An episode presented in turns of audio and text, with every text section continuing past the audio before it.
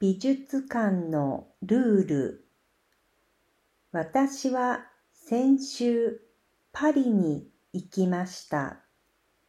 パリで美術館に行きました。美術館のフリーパスを買いました。楽しかったです。ルーブル美術館に行きました。モナリザの絵を見ました。フリーパスで入りました。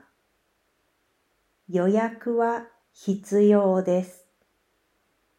私は12時30分に予約して入りました。